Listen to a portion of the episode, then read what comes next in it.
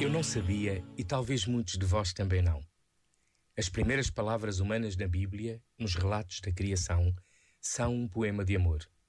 O homem maravilhado a saudar a criação da mulher. Esta é realmente osso dos meus ossos e carne da minha carne.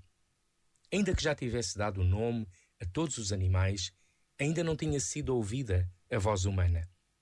Eu o encontro com um outro, da mesma natureza e dignidade, feito do seu lado, numa complementaridade desejada por Deus, que se torna possível a vitória sobre a solidão, a vida que o diálogo semeia e faz crescer. Como foi possível esquecer a igual dignidade pessoal do homem e da mulher? E ainda hoje, em tantas latitudes, em tantos campos da existência, continuar na prática a não ser reconhecido. Este momento está disponível em podcast no site e na app da